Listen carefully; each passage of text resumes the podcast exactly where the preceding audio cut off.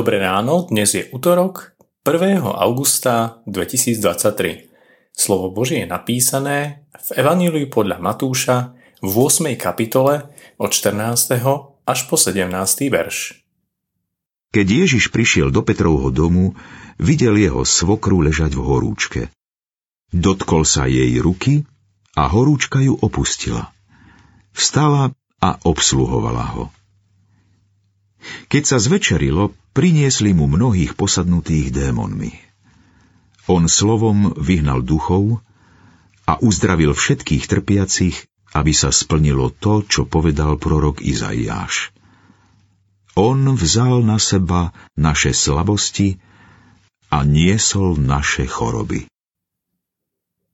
Skutočné uzdravenia rovná sa skutočný Mesiáš – táto pasáž opisuje situácie niektorých ľudí, ktorí sa ocitli vo vážnom ohrození. Išlo o veľké nebezpečenstvo, pretože ochorieť alebo byť dlhodobo chorý bol v Kristovej dobe vážny problém. Vtedajšia spoločnosť totiž chorým neposkytovala nejaké sociálne ani zdravotné zabezpečenie.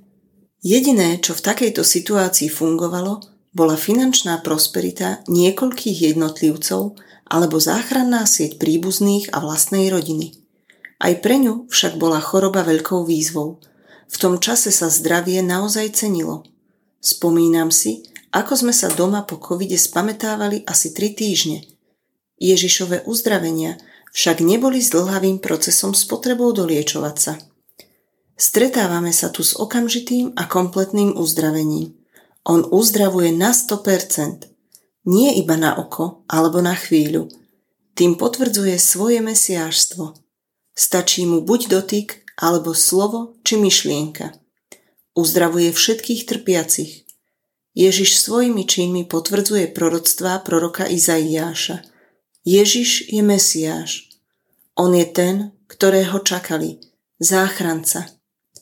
Teraz však viac osobne. Je aj tvojim záchrancom? Ak áno, potom choď a slúž ostatným, tak ako to urobila aj Petrova svokra. Bože, ďakujem Ti, že si poslal skutočného Mesiáša. Odpusť my, že si ho málo vážim a málo si uvedomujem jeho slávu a dôležitosť. Daj mi k nemu lásku a bázeň. Amen. Dnešné zamyslenie pripravil Peter Hrubo. Pamätajme vo svojich modlitbách na cirkevný zbor thank you